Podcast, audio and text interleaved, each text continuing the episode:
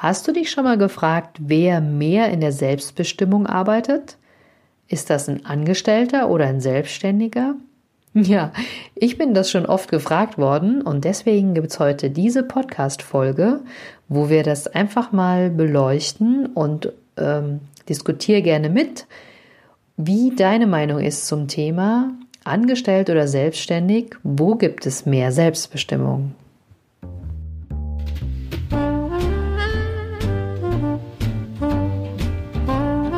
Stellst du dir die Frage, warum du deinen Job machst? Bist du auf der Suche nach Passion und Leichtigkeit? Suchst du Erfolg und Freude bei deiner Arbeit?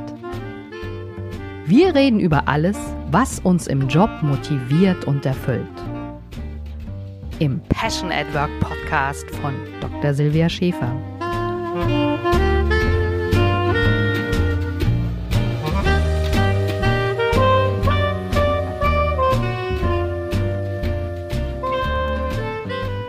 Nach meinen Vorträgen und äh, Keynotes zu ja, Agilität, modernen Arbeitsleben, New Leadership und solche lustigen, spannenden Themen, da kommen manchmal die Zuschauer auf mich zu nach den Vorträgen und fragen, ja Mensch, wie ist denn das eigentlich? Ähm, angestellt oder selbstständig?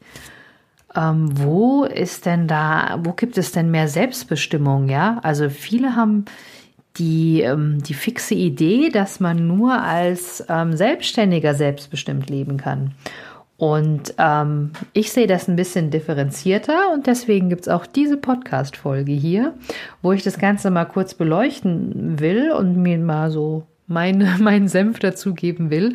Und ich freue mich aber natürlich riesig, wenn ähm, wir das auch diskutieren auf Instagram. Also geh da gerne auf die Folge und gib mir auch mal deine Meinung dazu. Denn ähm, mir ist halt wichtig, dass ähm, du selbst ähm, ja, in, in deine Kraft kommst, in deinen Flow. Und mir ist auch nicht wichtig, ob du angestellt bist oder selbstständig oder du im öffentlichen Dienst bist, in einem großen Konzern oder in einem kleinen Start-up.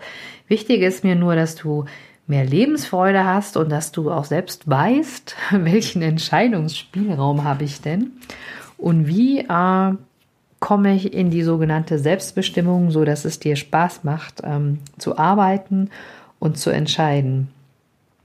Ja, und ähm, sag ich mal, das äh, soziale Problem oder die soziale Herausforderung ist natürlich, dass Angestellte ja ähm, nach Paragraph, keine Ahnung, ich glaube 106 Gewerbeordnung oder so, irgendwas müsste das sein.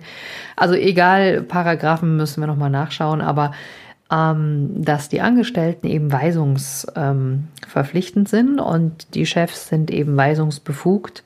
Und viele sagen, ja, wenn ich selbstständig bin, dann kann ich entscheiden, wie ich möchte, dann kann ich mir die Kunden aussuchen und da muss ich nicht irgendwelche Sachen machen, die mein Chef mir vorgibt.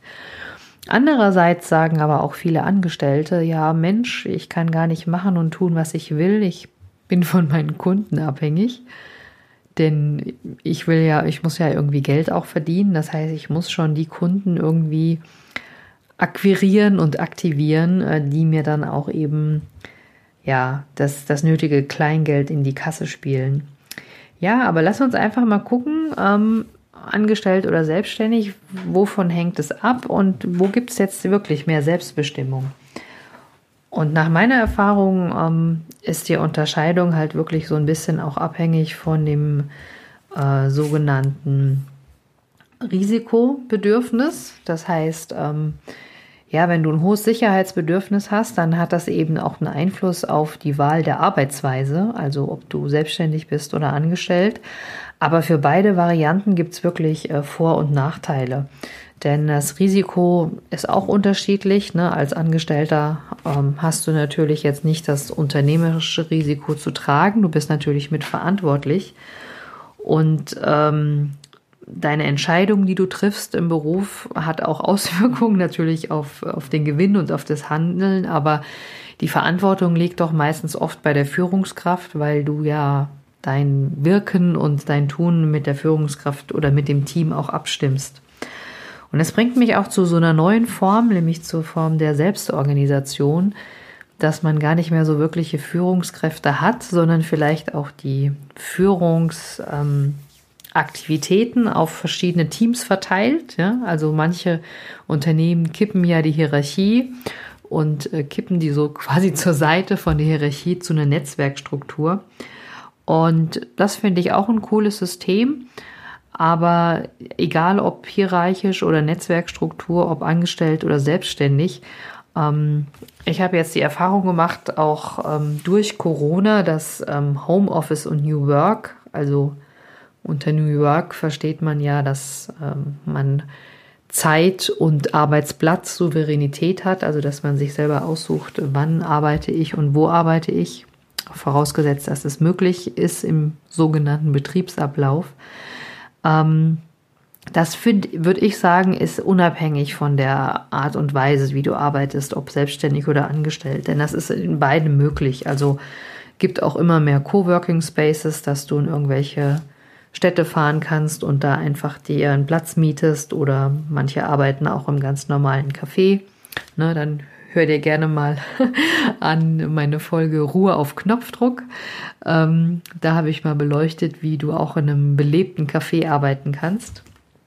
Aber äh, nichtsdestotrotz ist es so, dass ähm, ja die Wahl des Arbeitsmodus halt wirklich von so ein paar ähm, Faktoren abhängig ist. Aber das Wichtigste ist einfach, diese Selbstbestimmung ist aus meiner Sicht davon total unabhängig, weil du kannst sowohl im Angestellten-Dasein als auch in der Selbstständigkeit sehr stark selbstbestimmt sein.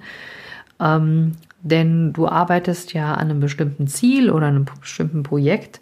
Und klar, Selbstbestimmung meint nicht, dass du komplett unabhängig bist von außen, sondern dass du selbst mitbestimmen kannst und ähm, deine Meinung hast und die natürlich auch vertrittst. Und diese Meinung oder die Arbeitsweise auch nicht so stark Co-Abhängigkeit ist, ist von anderen oder von außen mir ist klar, dass es immer gewisse Abhängigkeiten gibt, aber ähm, ist halt auch die Frage, wie, wie man sich da beeinflussen lässt. Und ja, das Fazit von dieser Folge ist, dass die Selbstbestimmung eben aus meiner Sicht in beidem möglich ist. Ja, ich habe da sehr gute Erfahrungen gemacht. Immer wenn ich angestellt war, konnte ich auch meinen eigenen Bereich ähm, verwalten und leiten und konnte Neuerungen machen. Äh, also ich meine Neuerungen konnte Innovationen einführen und solche Sachen. Und ja, das finde ich halt total cool. Wenn du dich interessierst für dieses ganze Thema, für Selbstbestimmung, wie kommt man aus einer Fremdbestimmung raus? Also wenn du erkennen willst, bist du überhaupt fremdbestimmt? Wenn ja, wie hoch ist der Grad der Co-Abhängigkeit? Und wenn du vielleicht noch wissen willst, wie du da rauskommst, dann kann ich dir empfehlen, auf meine Webseite zu gehen und dir da eine gratis Checkliste runterzuladen. Und zwar ist das unter silviaschäfer.com slash Selbstbestimmung minus Checkliste. Also den Link packe ich dir auch in die Show Notes rein. Und ähm, da lad dir gerne die Checkliste mal runter und prüfe einfach mal, wie, wie es aussieht mit deiner Selbstbestimmung.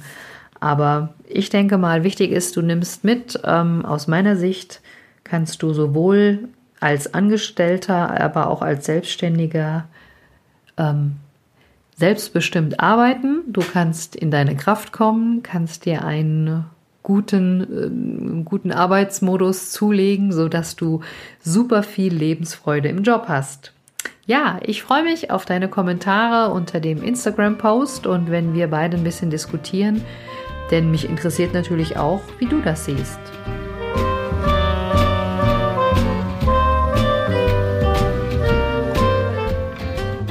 Genieße deinen Job und deinen Erfolg. Wenn du die Impulse umsetzt, dann hast du persönlichen Erfolg und mehr Leichtigkeit im Job. Viel Spaß beim entspannt erfolgreich sein wünscht dir deine Silvia.